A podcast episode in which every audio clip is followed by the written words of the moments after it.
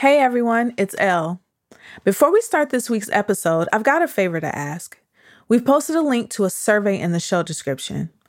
This is our very first season of The Walk In, and we'd love to get feedback from you on what you're liking, what we could do better, and all that good stuff.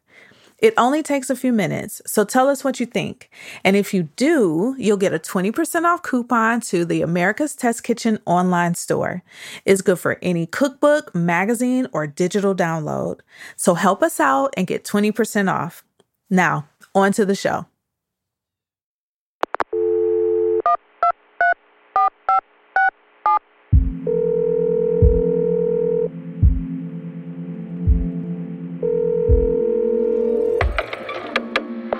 Every restaurant cook knows that the walk in refrigerator is where you go when you need a moment to cry, to confide in a friend, or to collect your composure. It's the place where the pressure to appear in control falls away, where you're allowed to feel your feelings and get real about the hard stuff. From America's Test Kitchen, I am Elle Simone Scott, and this is The Walk In. Hi, Elle. It's Susan. So excited to meet you in the walk-in. I have been styling ice cream cakes all day. I've been making some peanut butter jelly sandwiches look like safari animals, and I'm excited to catch up with you and talk food styling and talk about old school R&B music and good old days. Can't wait. Today, Susan Vu is stepping into the walk-in with me. I first met Susan years ago when I was interning at the Food Network, and Susan was the boss. I've learned so much from this woman over the years. I've even had my very own walk in wall slide moment during my first food styling job for her. I'm so excited to connect with my old friend and mentor to hear how she continues to create opportunities for the younger generation. In addition to being a total culinary rock star, you know, food styling for Tyra Banks and Chrissy Teigen, she also makes it her business to increase diversity on sets and kitchens. Let's step into the walk in with Susan.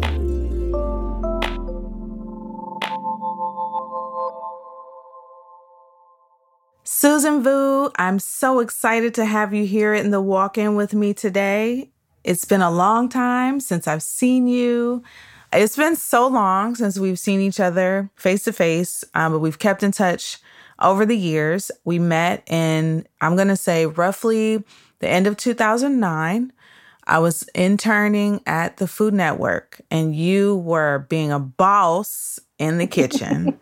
I remember these times, and I have to say, Elle, like I, as I don't know if you know, I have like no social media like at all. I think years had gone by and we hadn't talked. So I didn't have cable for my 13 years in New York City and I would go to the library and get DVDs. And I saw America's Test Kitchen as one of the DVDs, and I checked yeah. it out from mm-hmm. the library, mm-hmm. and I mm-hmm. was like, "Oh my gosh, it's Elle! Look at her! She is killing it!" And you were just doing the thing, and you were so good on camera. And honestly, it was so nice to see you as a black chef being centered on that kind of show. I was so remarkable. I loved it. I remember sending it to like Miriam from Food Network, and I was like, "Oh my god, Elle!" And of course, everyone knew because everyone's like on social. Um, but I was just like, "Oh my god!" So I found you via a DVD at the library. Isn't that so funny? That is a very funny story, but also the same way I felt about you when I came into the Food Network. It was very nice to see another woman of color like really in there running things. You know, I have no idea whose boss you were, but I definitely felt like I needed to be doing something when I heard you talking. Like, let me get busy because Suvu says we need to do the thing. And it was important to me, you know, like people respected you and you were a master of your craft and people knew that and that meant so much to me that representation and the fact that you were immediately kind to me was like whoa. of course well, you, you know, so it was great. I think you and I came up at a time in the food media world where it was a little bit of a mix of old school and new school. You know, like you had the old, old school where you had like Emeril and, you know, Rachael Ray when we were still shooting in Studio A. You remember those days, like back in the day? Yes, I do. I do. And then we kind of went through this transition where we started to go more towards digital. We kind of started to use more celebrity chefs, I feel like, rather than chef chefs. And I feel so innately mm-hmm. grateful to have been in that yeah. transitional time because I think that we got this training that was so incredibly important during that time because to work at the Food Network, I think people always think, oh, it's just, you know, it's just food TV. But we were catering. I remember working with you on some catering, and that's fun because you can actually see how someone cooks because you're able to kind of put your own flair, see how yeah. someone seasons and you know, all mm-hmm. those kind of things. Um, so you had to know how to cater. It was super important at that time to have restaurant experience. And then you were learning to food style. You were maybe learning a little bit of recipe developing yes. with the test kitchen and things like that. And I just thought it was so great because it was a place where you could get all sorts of different training and all different aspects of food media.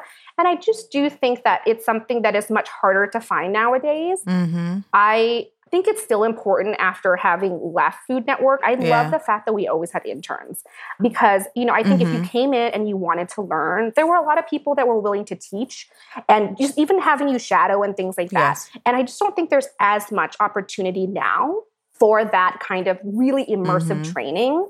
And so I still try to do that wherever I go, even if it's like a freelance shoot and I can bring on someone that was a steward and wants to like move up and maybe start assisting. Mm-hmm. I think it's important to still bring people into the industry and really show them like the tools to be successful with it and everything like that. So I don't know. I just thought it was so wonderful to meet you there, especially at that time. I definitely looked forward to those days where we would come in and do different types of work. And you're right, the landscape has definitely changed in food media, and there's not so many opportunities for learning. So I too really valued the moments where I could come in and work side by side with someone, just be guided, you know, like never just kind of thrown into it. To this day, I tell people that interning at the Food Network is basically like the boot camp of culinary media.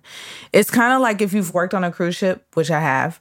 If you've worked on a cruise ship, anyone will hire you because they know you have a ridiculous work ethic. Totally. Like long hours on days don't bother you.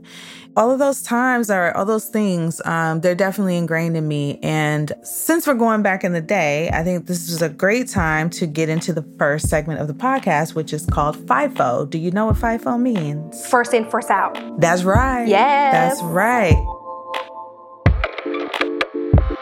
FIFO, first in, first out. So I want you to tell me a little bit about Susan before coming to New York, maybe, or just give me a sense of like who you are before TV, outside of TV, how you got to New York, how how we got to the time that we met. Give me a quick little zip through oh, time. I love that. Yeah. Okay. So I was born in Seattle, Washington to Priscilla Tran, my wonderful mother. I don't know if you ever got to eat some of her cooking, but she's an amazing, amazing cook. And then my father, mm-hmm. Quang Vu. I was first generation. They had come from Vietnam to make a better life for us, and I was their first born here. And we grew up in Seattle, and it was a wonderful place to grow up. Mm-hmm. There was a wonderful supermarket called Uwajimaya, which is Japanese. And I went to elementary school a five minute walk from our mm-hmm. store. Mm-hmm. So I was really immersed in this super diverse community. And mm-hmm. I was there probably until fifth grade. And then we moved to the suburbs.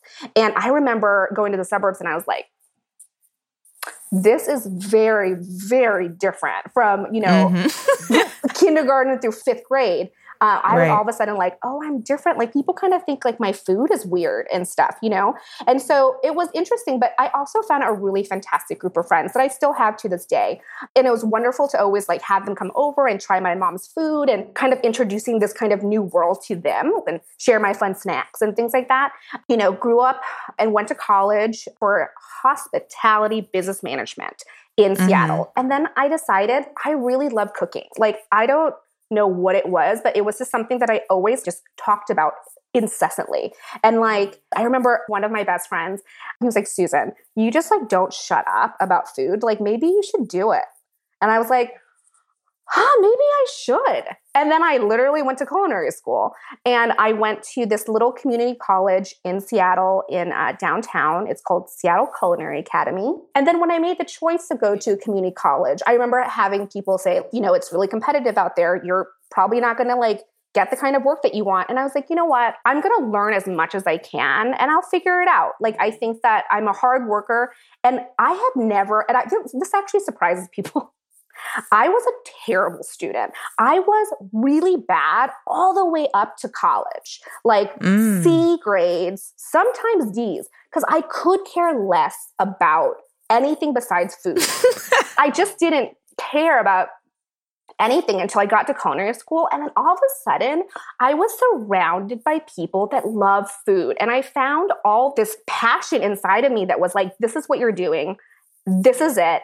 And I did one and a half years and it was super intensive. I remember at the end of it, I said, you know, I really want to get into recipe developing because I had found that through this time, I had a really type A personality when it came to what I wanted to do. I was really detail focused and I was like, I think that's what I want to do. I want to try recipe testing. But this was maybe like 15, 14, 15 years ago there was yeah. none of that in Seattle at the time, still not mm-hmm. very much. And where I needed to go was New York. And I said, I'm going to move there when I graduate. Give me two weeks once I graduate, and I'm going to the East Coast. And I did. I packed up two boxes. Each of them weighed 50 pounds. So I brought 100 pounds worth of stuff to New York. I had a 30 day sublet. And um, I interviewed to work at the Food Network with Rob Bleifer because there was a contact from one of my instructors. Mm-hmm. Um, and then I worked as a server front of the house at the Gansevoort Hotel. I was so lucky, you know, I got the front of the house job and then I got in contact with Rob. But you know how it is at Food Network, where most of the time, if you are a freelancer, you will probably have been an intern first because you get all that That's training. Right. And so, right. because I had never interned there before, my entry was a little bit different. Um, he was like, okay, well, since I don't really know what you can do, we're going to have to wait until it's like the perfect project for you. And I was like, okay. So I emailed him every Monday for a year and a half. And it would be like, hey, Rob, this is Susan, just checking in to see if there's freelance work. If not, that's okay. If so, that's great. Um, if not, I'll just reach out to you, you know, next week. A year and a half. And then finally one day he was like, can you bake cookies? And I said, Yeah, I hate baking cookies. Like there is nothing in my life that I I just don't like things that are really intricate.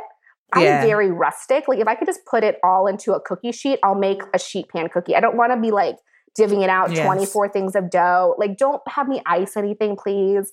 But I was like, oh, of course. Yeah, I love baking cookies. And so I went in to bake cookies and they liked my work. And then from there, I was brought on to Bobby's show. I was able to work on a cookbook and then I think like a year, a year and a half went by, and then I got the full time job. And I feel yeah. really lucky that I took that huge leap of faith to go from Seattle to New York because truthfully, my whole family was worried about me. They were like, why the hell is she doing this? You know, my mom like called my family, was like, I think that maybe she's like really depressed. And I was like, Mom, I'm not depressed. I just want to try something new. Um, and so, yeah. you know, I think doing that really instilled in something to me that was just like, I think it's important to listen to your gut. And I think that everything in life mm-hmm. that is really, truly worth doing scares you a lot.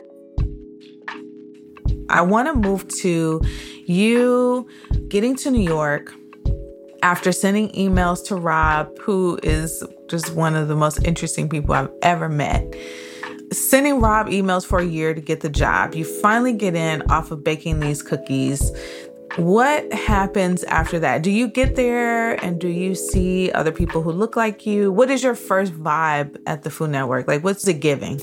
Well, it's interesting because I think that there has been a really big reckoning as of recently. Some of the things I'll say, I regret and feel kind of stupid for how blind I was back in the day about some of the things. But I thought entering into Food Network, it seemed incredibly diverse. But what I found, Elle, and I don't know if you feel the same, that department, which I consider more blue collar, because you know, mm-hmm. we're cleaning, we're schlepping, yeah. we're cooking, yeah. we're doing all that. And then right. you look at culinary production, you know, mm-hmm. which is a mm-hmm. little bit more white collar. You sit yes. at a desk, you're usually writing up things. And then you look at the test kitchen, which is recipe developing. Mm-hmm. It was all white. Yes. And how I did not notice that for so many years is beyond me because I only saw within myself. And I remember people asking me, like, do you want to move up to culinary production? And I was like, no, I don't. And I don't necessarily consider that a move up. You know what I mean? Like, I thought we Yes. were on the same level because we Mhm. just are doing different jobs, but we're here together. And then Yes. all of a sudden, culinary producers like moved up these ranks that I didn't even know existed. And I've Mhm. had this talk a lot about blue collar versus white collar and Yeah. what culinary producers look like as opposed to food stylists that are on the ground cooking and things like that. Mhm. And it's just, it's all, and I'm going to say it, it's all white women.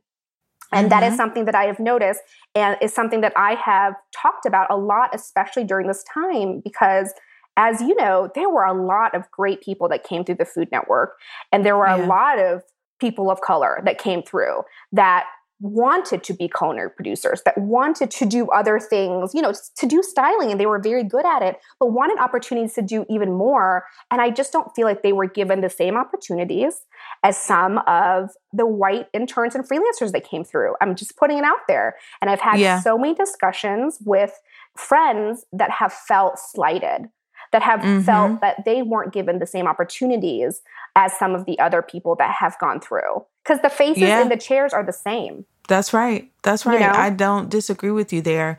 Do you feel that that was like a a moment for you? And before you answer, I want to let you know that Mhm. sometimes when you're in the walk-in, you have these wall slide moments, right? It's this is the segment we call the wall slide. It's Mhm. kind of where you have your maybe your meltdown, you oh, know. yes, yes. Uh, you hit your knees. The wall slide.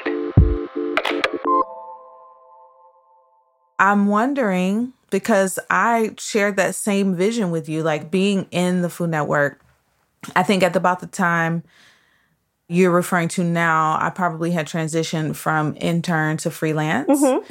And was definitely kind of working in a different capacity and seeing different roles and also recognizing like the blue collar versus, you know, white collar, you know, throwing up the rabbit ears when we say that. Mm-hmm.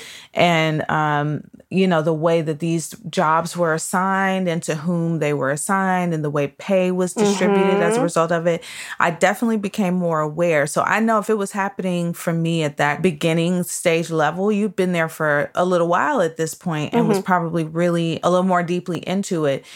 You say you didn't particularly care to go into culinary production, so to speak, like as a producer, but did your mind change and then you found yourself being met with challenges or resistance or like you know what was uh what did you do with that kind of like light bulb aha moment that happened for you when you started to realize what was actually happening Well, for me, when I moved to New York and I got the job at Food Network, I was like, I'm going to stay here forever.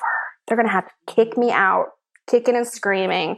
I was like, it is just Willy Wonka's, you know, chocolate factory here. And I just loved it. And then as the time went on, I really felt, like I said, and you know, I don't apologize for the way that I work. I try to not miss Mhm. details. My work ethic is hard, and I have that same expectations for the teams that I lead. But I try to give my teams the tools to succeed. So my Mhm. rule is I'm going to give you a list of every single thing you have to do, and it's going to be super detailed. And if I miss something, I'm never going to get mad at you. But these are my expectations that I have. You know what I mean? There are two type of leaders. There's the type of leader that gives you the tools to be successful, and then there are the leaders that don't necessarily give you the tools but get mad when you don't read their mind. Do you know what I mean? yes When I came up, it was literally like, here's a script and there's a cart, fill it. Right And I remember the stylist that I was training under was yelling at me because I would miss things. And I remember the talent years later was like, Susan, I'm so sorry that she treated you like that. It was really hard for me to watch. And so I actually Mhm. learned a lot from that. So when I give, you know, descriptions to people, it's like, this is exactly what I want. And I would say most of the time, I usually get it. And sometimes I don't. And, you know, I'm like, okay, what can I do better as a leader to do this? But let me tell you, if you do that a couple times with me, I'm probably not going to have you back. Just because, like, the Mhm. way that we work isn't working together. And, like, that's how it is. right Um, yeah But because of that, I think with Food Network, there was really this tendency to gloss over things and to not discuss things that weren't working. And mm. that's not how I am. I'm very much mm-hmm. like, okay, that shoot kind of didn't go great. Let's talk about it. Like, how do we change it? But they just want every shoot to be a great shoot.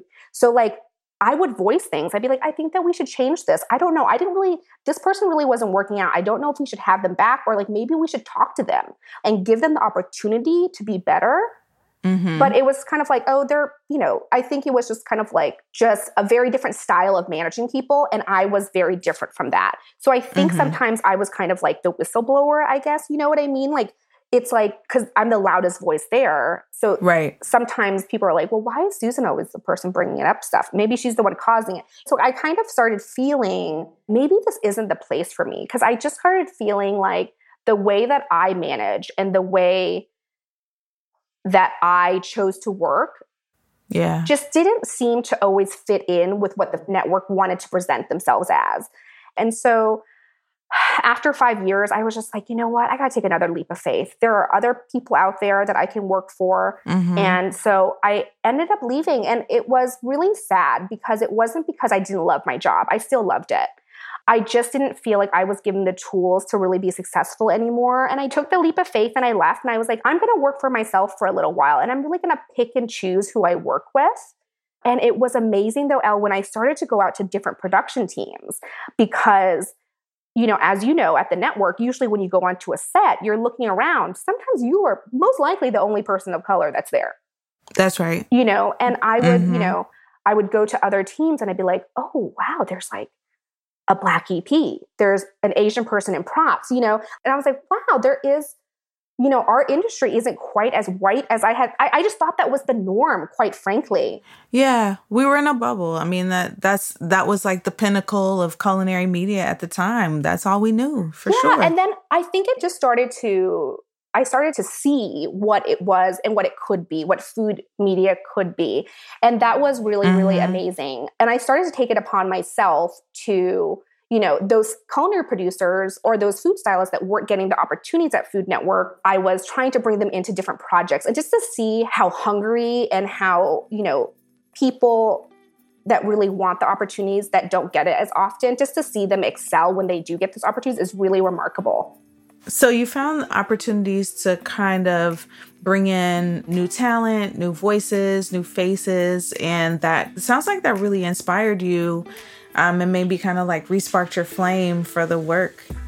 It totally, totally did. And then I actually went to BuzzFeed Tasty, and I really felt there was a moment at BuzzFeed Tasty where you were seeing all sorts of different cultures being featured and actually mm-hmm. seeing the faces of the people making the food, it was really yeah. astonishing to me. And it was amazing to go in there and just see all these really diverse young people making this content that they actually believed in. And I remember at Tasty, they actually started celebrating Black Heritage Month, you know, Pride Month, mm-hmm. Asian Pacific American Heritage Month. They were celebrating these diversity months, which was so important. And I remember yeah. being there and they asked Sue, would you make your pho for us? And I was like, absolutely. And it was the first time anyone from food media had asked me to make something that was important to me you know, because mm-hmm. I had mm-hmm. been asked before to like, you know, come on, make a crescent roll or something like that. But I was right. just like, I'm not going to get out of what I'm really uncomfortable with for a crescent roll wreath or yes. something like that, mm-hmm. you know. But for mm-hmm. them to be like, we honestly want to just hear your story, want to see you make the dish, and we want to feature it during Asian American Heritage Month. And I was like, okay. And I did it. And it was fine because it was mostly my hands. But I remember at one point they were like, okay, now you're going to have to say your name. And I like forgot my name. I had to do it like eight times. And my friend Ben was like, Do you want me to hold up a cue card for you? I was like, No, I swear to God, I can say my name. I swear it's that moment of like your representation coming full circle. Like that's a big moment. Like a lot of people downplay it, but A, it's not easy being on camera. And B, when you really have that moment where you're like self representing and like your fullness, your 100%ness, that's a big deal. It was, and they did it really well. I worked with producers that I really loved and they made me feel really comfortable. And um, I like that they were just asking you know, it was just kind of a little bit of storytelling, but showing the food as well. And then the video did pretty well. And people came out of the comments mostly positive and just like, oh, it's really nice to see a Vietnamese woman making mm-hmm. a Vietnamese dish and not seeing, you know, a white New York Times columnist making it or something. You know yeah. what I mean? And so that was really fantastic to hear the responses for that. And then shortly thereafter, I actually moved to LA to be the senior culinary manager at Tasty. Mm. And it was so wonderful because I sat down at a manager's table and it was a black line producer, a Hispanic producer, and also a black producer. And I was like, this is so amazing. And I never yeah. took it for granted. And they were like, Sue, we're very different from other places that you worked at. Inclusivity and diversity is extremely important to us. And we would love to see what you can do with that.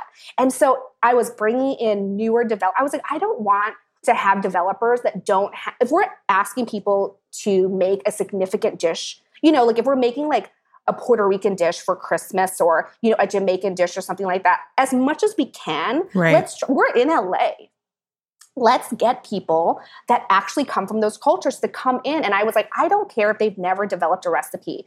I will teach them. I will have someone next to them writing down what they do. I want to tell their stories. Yeah. Um, and I thought that was very, very important. And we try to do that as much as possible.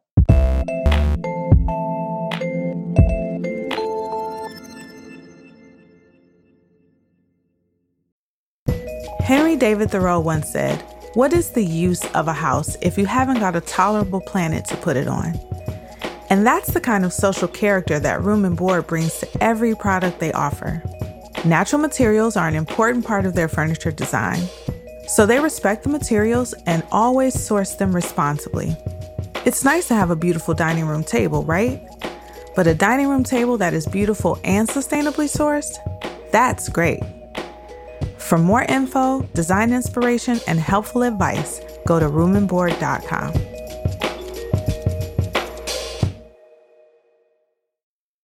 Samuel Adams founder Jim Koch has always felt indebted to the restaurant industry.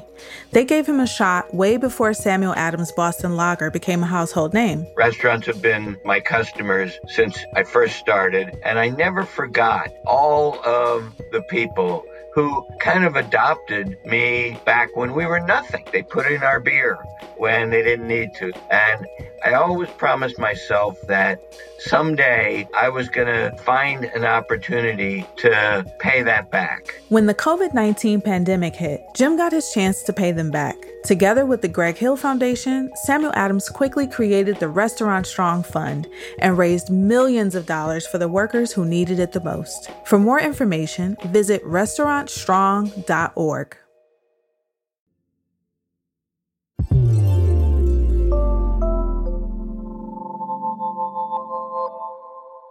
How do we do that? Like, what's the fine line? And if you don't have the answer to this, this is okay, because this is kind of like an overarching question that I'm kind of tapping into just for myself. But like, how do we do that without tokenization, right? Like, how are we making sure that we're like representing, but like not assuming because you're Puerto Rican that you want to cook Puerto Rican food? Perhaps you want to cook Italian food or that's where you were trained in or that's your passion or that's what resonates with you. Like, how do we find like representation, respect, and tokenization and keep them separate, but keep them, you know, like, how do we navigate that space? What are your thoughts on yeah, that's a hard one. You know, I try to I try not to ask chefs that, like, you know, I'm not going to ask a chef that is focused on, you know, I'm not going to ask a Vietnamese chef that's focused on new American food. Hey, will you make your version of pho? You know what I mean? but you know, if you do, if you do a little bit of research and like that is the food that they want to do, like that's the food that resonates with them,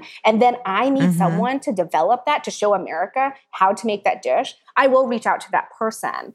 Yeah, you know, and I think one thing that really kills me, and I've done a little bit of consulting with different companies about how to prevent these problems, right? And how to not mm-hmm. center the wrong people with certain ethnic cuisines. One thing that I think is very important is if you're going to bring in, in America, a cuisine that is underrepresented. Let's say Filipino cuisine. Let's say, in terms of what we know as food media. Because there are places out there Mhm. like Life and Thyme that are doing things correctly. There are great organizations, but I'm thinking about like big media that is in middle America and things like that. If you're going to try to introduce people to these cultures and these cuisines, for me, you have to put in the work to find someone Mhm. that actually represents that culture. Yes. And I say, once you do that, like let's say, you know, a network gives a Jamaican chef the show that they want to do, then you can kind of play around a little bit with that cuisine. But like there was, uh, I'm not going to name the network, but there was a network okay. that if you went and looked up Filipino adobo, mm-hmm. a classically trained French chef came up with his version of Filipino Ugh. adobo. And that's the stuff that bothers me because what you're not doing is taking any time to find. And 1st off, there Mhm. are, we're in LA, we're in New York, there's a ton of Filipino people. Like you're not, Tons. you know, you're, it's, it's not hard to do the work to do that, but you're Right. taking the lazy way and you're just giving this person a platform that truly doesn't, it, it- that, that dish isn't even important to him. It's just something that they were probably like, hey, can you do Filipino adobo? He's like, sure, I'll have my assistant write it up, you know? Yes. And so there's just such a difference when he develops that recipe and then from someone that literally grew up with their mom making that every day with like a, Mhm. you know a freaking rice cooker full of rice because you couldn't have a rice cooker empty at any time in an Asian household. Uh, like that was my one job. You know, it's just so different to have that person tell the story than like that classically trained chef that doesn't really have any ties to that culture. I No just think connection. the story and the connection is so important and is really what fuels that food.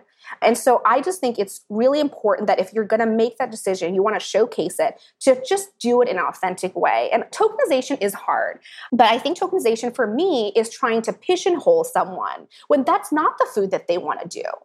Because you do have Mhm. people, like I do have wonderful Chinese friends that grew up in, you know, Minnesota.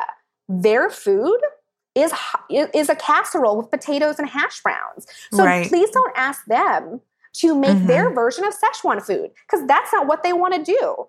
And Yeah. you know, I think it's important though, like as people that are seeking out this type of talent, to just take the time to get to know that talent. But then also, like, Mhm.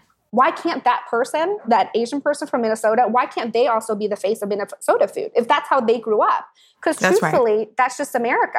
When people ask me, mm-hmm. where are you from? I say Seattle. And they go, That's right. no, but where are you really from? I'm like, oh, you mean like my parents?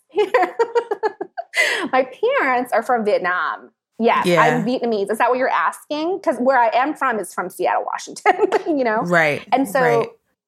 I can make you fish and chips. I can make you some chowder. I'm very good at those things. But then I also cook Vietnamese food. I think tokenization is when people just want to fill a role and they don't care who that person is. They don't care who it is. That's right. That's very true. All right, so we've had a pretty good lesson on respect versus appropriation. We've learned a little bit about tokenization, which is a huge conversation in our industry right now. We've had a lot of culinary media outlets come under fire for their uh, lack of diversity, which they should be held accountable for. So I'm really excited about this movement that's happening. And I'm really excited that we share that um, passion. That's always been part of our bond and our conversation. That and R&B, 90s R&B music. course. huge parts of our connection. But I want to talk about something else we have deeply in common. Um, food styling. Oh, yes. Yeah. It's my greatest joy. It's the one thing I introduce my like people are like, "What do you do?" And I'm like, "Well, I'm a food stylist by trade." Like hmm let's let that be known right off top. But um, food styling, I want to say you probably were the first person to really give me like a heads on introduction to what food for TV should look like. I'll Mhm. never forget, I did the worst food styling job for you. It was the worst. And I never felt Oh so bad as I did the day I saw this disappointment in your face. I'll never forget it. Oh. It was for G. Garvin Mm. and he had these chickens that were supposed to be like rubbed and i think i put too much rub or something it was horrible and you came out of the kitchen you were like these are the chickens and i was like yes and you were like okay you disappeared. It was probably one of my lowest food styling moments Oh um, ever. It was new. It was like the first time I had ever done like that was probably like my first infraction, and you were kind of like, "All right, nobody panic here," but I was totally panicked on the inside. But I'm um, so I'm so sorry I made you feel that way. you didn't though. I mean, you did everything that you could do within your physical visceral reaction to not like completely lose it but i could totally see it in your face. I think it was in that moment that i realized the importance of like for real like this is food on camera is important. Having it right is important. How the talent feels represented as it relates to their food is really important. And i remember that day so well because that was the day i really grasped that lesson, you know, and mm. you helped me fix it. You troubleshooted immediately. It really um it was a real teachable moment for me and so we are now food stylists. I'm definitely better than I used to be. From what I can tell by what you're working on over there today, you're still um eons better than me, which is No, great because I could true. never be doing it's totally true. And I'm not ashamed to admit it. I love continuing to learn, but Tell me how you feel about food styling. You've been doing it for a while. You're kind of doing it a little bit more exclusively now. How are you feeling with it? Like, do you love it still? Does it still give you random excitement? Tell me about food styling. You know, I I do. I you know when people ask me what I do, I usually start with recipe developer first, just because it's I just love mm-hmm. cooking, and I feel like with that. It's just, you know, in the kitchen. And yeah, you're definitely thinking about, okay, what kind of garnishes are going to look good, you know, in the cookbook, in the mm-hmm. show, where it actually ends up. But you're really just cooking and making it taste delicious. And, you know, Ellen, I think we still did this back in the day. Like, I still want the food that we style to taste good because I think wherever that chicken, I mean, someone still ate it. I'm very big on food still being edible. And I remember I was with a newer food stylist and we had to do like, you know, the holiday shows that have like six turkeys, right? And Yes. I seasoned every turkey and every turkey people ate because there wasn't glycerin on it. It was like everything, like Food Network really taught me to use what the food was and make it as beautiful as you can naturally. Now, is that Mhm. a slick of oil? Is that a little bit of finishing salt? Is that, you know, maybe Yeah. a little bit of grenadine to make that meat look a little bit more medium rare? Sure, but it's edible. Because I just, for me, it just, I think especially, and you share this with me, when you come from restaurants, when you come from cruise ships and you are dealing with all this food, like, and you're feeding people, I feel a connection to food and I feel it disrespectful when I treat it in Mhm. a way where I can't serve it afterward. Because Yes. I think about the farmer that grew that pig, I think about the salt that had to be, you know, made to season and all of these things that go into it. And it really breaks my heart when I see people really disconnect themselves from food and I see that a lot especially with like the competition shows where food becomes a prop. I think, Yes. and I've said this to someone because I, you know, every shoot that I'm on, I try to have a compost bucket and I'll take it home and I'll compost it myself if you don't have it on set. And I remember one time a newer intern came to me and said, Sue, it must be really hard for you to work on shows because of the food waste. And I'm like, not on the shows that I work on, because I Mhm. make it a point to usually the people that I bring on as assistants, they have a connection to food too. Usually people from Yeah. restaurants or just someone that like isn't going to look at a loaf of bread and just chuck it because that's the easier choice. You know, Yeah. like just trying to figure out ways. But I think edible food styling is very important. I think we probably both share that. Just that having Mhm. that respect for food. And I think that when people ask about food styling, I say, you know, because I think that people kind of think of it as almost separate from food because they're just making Yes. it look good, right? But I was Mhm, like, mhm. unless you know the fundamentals of cooking, you can't actually be a good food stylist. Because Right. that's when you kind of lean on those tricks, you know, those fake things, when you don't actually understand how to make a bird How beautifully brown. Yes. Because- yes. Okay, so, you know, the bird's in the oven, it's not getting as much color. Okay, you know, slick on a little bit more of that butter because butter is going to make it golden and then just bump up the heat a little bit. It's like knowing how to naturally make food Mhm. look gorgeous. And so I That's still right. fall into that a lot. But I think what I always have to teach people, especially that come from restaurants, is that food styling is a little bit of like you got to be efficient, but you got to take a step back and just Mhm. really take the time, you know, to like, let's say you're doing a show and it's chicken legs. You got to take the time to make sure that the four raw chicken legs match the four cooked ones. And that Yes. means left and right don't send mm-hmm. me three left chicken legs and one right and then like it not match for the cooked ones because I can't put it on the sheet tray the same. And so right. I always have to tell the people that work under me, I'm like, just take a second and just make sure you're looking at four different pages right now. And each page needs to match. And I think that's mm-hmm. the thing mm-hmm. that's a little bit separate with food styling, like for show, than like when yeah. you're doing like cookbooks and stuff, which is more of a one off. I think food styling for show is like so fun because it's just like a puzzle. And once you yes. actually get it, like you'll never look at food the same, you'll never shop never. the same, right? Like, yep, that's so true. That's so true. Never. Can I just tell you, yesterday I was making a recipe. I was making something for dinner, and this particular recipe requires so much time, mm-hmm. right? Like literal, like thyme leaves, thyme thyme leaves, right? And I was standing there and I immediately had like a flashback like, oh my God, this just took me back to my Food Network days where in the beginning as an intern, my job was to just like pick the leaves off these five bags of thyme and just like the smell, the moment, the way my feet were positioned, how I kind of just like hunkered down in that spot, like knowing I got to pick this whole little. It was just a little clamshell, mm-hmm. nothing compared to what I used to yeah. do as an intern, but just picking that thyme and I was like, oh, this just took me back, you know? But it made me remember like all the little things from picking the best cornflakes out of economy size boxes for mm-hmm. one bowl mm-hmm. to picking bags and bags of thyme for a catered dinner that's happening in the studio for 50 people. Mm-hmm all of those experiences really count and have really made me who I am. I mean, I just think that you are such an amazing human. And I, what's amazing, I think, for me about you, and one of the reasons I love, you know, even though we don't talk all the time, like just keeping in touch with you was important because since the beginning, I felt like you came into the network ready to learn about everything food, but you mm-hmm. also always were so big on social change you know, like I felt like that was a part of you. Like I think you do She Chef now, right? Yeah. But you've been doing that for a long time. Yeah, and I was doing that in New York unofficially. I remember having conversations with you and I when this reckoning started, I don't know, I'm sure that you had the same moments. I mean, I just think there were times where I was just crying because mm-hmm. there were just I think that as a person of color and I always say that what I deal with as an Asian woman is nothing compared to what my Black friends have gone through.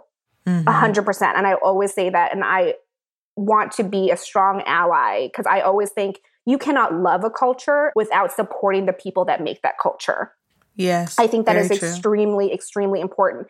I think as a person of color in any industry that's dominated mostly by white people, you are made mm-hmm. to feel really silly for saying something at certain times or being the whistleblower and kind of like, no, no, it's there's there's there's another Asian person or no, it's it's okay that this person's making that recipe because like you know like Donna in Milwaukee will understand. So I think that you were made to feel really crazy for a long time, and then all of a sudden, mm-hmm. when this reckoning was happening, you went back to all those moments that you kind of made yourself look the other way, right? You're yes. like, oh, it's just me. It's, you know, it's not, this isn't really happening. They're not saying that because I'm a woman and a person of color. They're saying that they would say that to a white man. No, they won't. Yeah. You know, so I think though that you have always come in and it was part of your identity to help food media be better. And I saw that in you and I just thought that was really powerful. And I'm just so proud of like what you've accomplished today and like having this conversation. It's like just really wonderful. And I just think it's crazy because you have so many jobs, but that is a large part of your job too, that people might not recognize as much as like food styling and recipe developing, but you're always making a difference. And that's part of your everyday life. And I think that's hmm. really amazing. I'm always trying to make a difference out here. I'm always trying to clear the brush for us. Yes, you know, yes, like that's so unbelievably foods. important. And I take Thank that you. on whenever I'm in a position of of management mm-hmm. or power or hiring, I really try to not always just make the simple choice. Yes. I always try to go that extra effort and bring in someone, you know, I remember one time at Tasty, we had this wonderful older Hispanic woman and she was a PA and she just had the hustle mm-hmm. and she was a good cook, you know?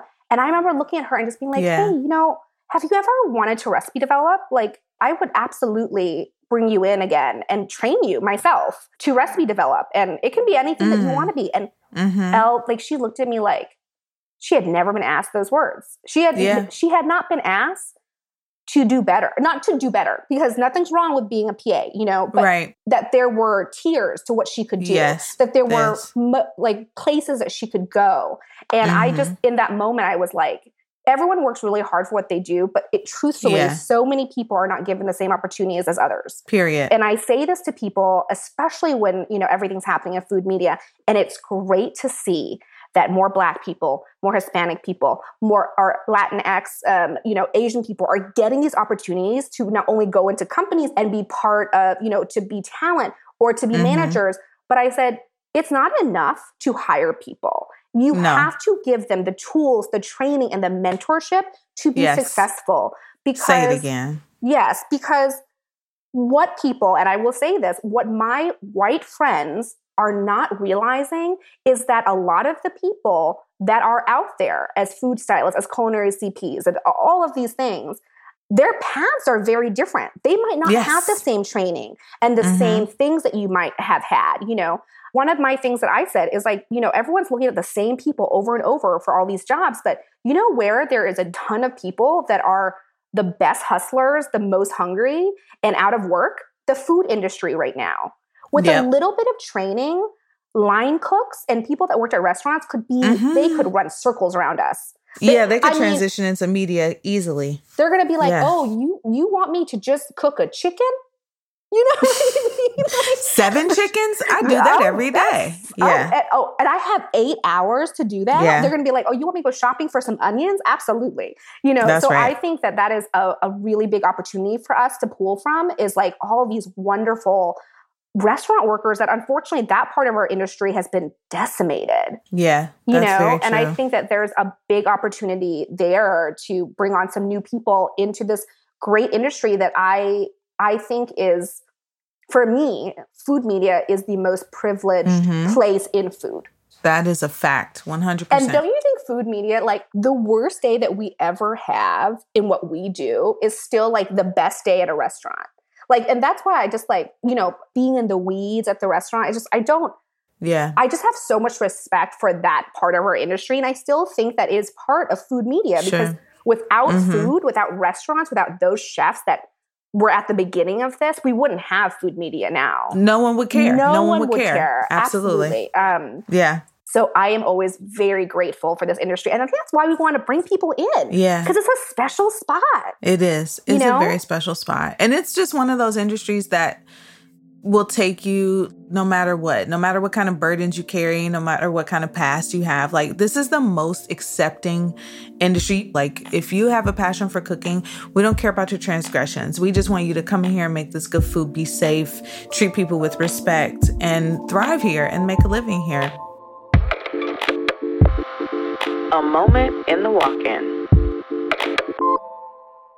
I'm so glad that we're starting to talk a little bit more about all the people in the industry right now because a part of our conversation here at the walk in is called A Moment in the Walk In.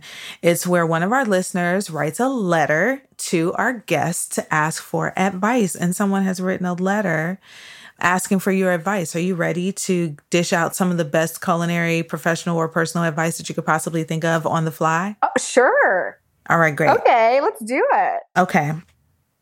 So today's letter is from Miranda in Minneapolis. Miranda says, Hi, Susan. I so admire your years of work in the culinary industry. What I admire most is that at the right time, you were willing to take the right risk. What is some advice or one piece of advice that you would give someone who's thinking about taking that next large move in life? Wow, that's a really good question, Miranda. I think one of the biggest things when you're taking a risk in life is, and I say this all the time because I um I'm 37. I do not have kids. I don't. I kind of answer to my own rules, and so whenever I take these really big risks, the person that it will affect is me. If I don't work for a year, thankfully that didn't happen. Uh, but if I didn't work for a year, I'm eating, you know, peanut butter jelly sandwiches. Right. You have a husband and kids, and I just don't know if that's the risk that you want to take. But I Mhm. do think, you know, that's like the greater, those are the big life bounds. I my advice Right. is really to think about at the end of the day, I always try to be positive and I try to I say visionize, not visualize. I try to visionize what my future will be, you know, Mhm. and see myself and like where I want to be. But then I also do have to think about worst case scenario and like, can I survive and still live worst case scenario? And I Right. kind of have to think about those two things. And unfortunately, the worst case scenario always wins out just because I'm taking those steps of making sure that like everything is still livable. But that's big picture. Smaller things, like let's say um, you're a cook, but then all of a sudden you're like, during this time, you're like, you know what? I really want to quit my corporate job and just, I want to become a baker, you know? Right. I think that with those things and those passion projects, I following what I love has never failed me. And Mm. following my gut has never failed me. Because I think that, especially during this pandemic, what it's showing us is what we really need to live and be happy and live a life that is fulfilling. Yeah. If you are doing something that is, you know, getting you by in life, but it's not really Mhm. fulfilling you in any ways, I think that it is really important to look outside of your normal day to day and try to find and try new things that might be your next passion. And I think it's important in life to always be looking at different things and not get too bogged down in the day to day and what what you what you're always doing. But you know, if Mhm. something kind of sparks something and you follow that, follow that little bit of your heart and your soul. Well, you heard it, Miranda. Always measure out the risk and who it affects before you take it. Also, move towards where your passion is. You know, don't run from it, run towards it. Perfect advice. Yeah. That's the those are the three keys of life. Well, Sue Vu, I am so glad that you came into the walk-in with me today and it was beautiful to catch up with you and to just know that you're still the culinary rock star that you've always been, that I've always known you to be. I mean, what else is there left to say? Susan Vu, everyone. Hand claps and finger snaps. Oh, I love that. Thank you. Thank you so much for having me. And I want you to know that the whole time that we've been speaking, I've envisioned us in the walk in at the network. Good, because that is actually where I originally experienced my first walk in meltdown. So, boom. Okay. I hope it wasn't over the Yeah. chickens. It was definitely over the chickens. Oh, I'm so sorry. Definitely. oh my gosh. If you want a moment in the walk in, send us your questions. You can email us at thewalkin at americastestkitchen.com. You can send anything you need advice on, from the personal to the professional and everything in between. I'll only use your first name on the show for privacy. That's the walk-in at americastestkitchen.com. One more quick thing. If you like the walk-in and you want more of these real, raw, unfiltered stories and conversations about the food world, please be sure to subscribe wherever you get your podcast. And while you're there, why not tell us how you feel? Leave us a rating or write us a review. It really helps other people find the show.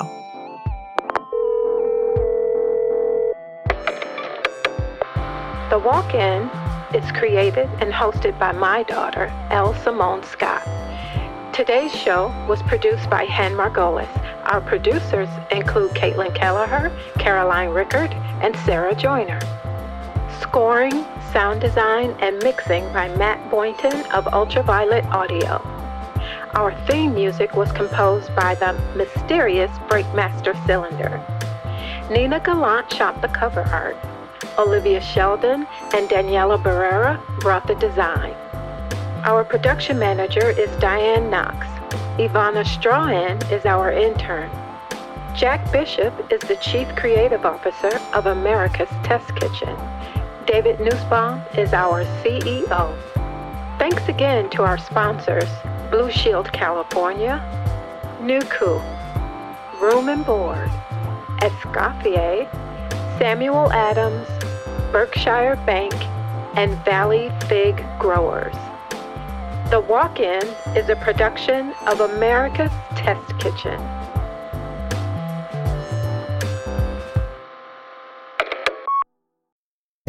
If you love the walk in, then I have a treat for you. We've just launched a companion video series on YouTube. We take snippets from my conversations here on the podcast and animate them with beautiful collages full of photography and custom artwork from some of the flyest up and coming artists. It's hard to describe, but you've got to check it out for yourself. Time to get those eyeballs engaged. There's a link in the show notes.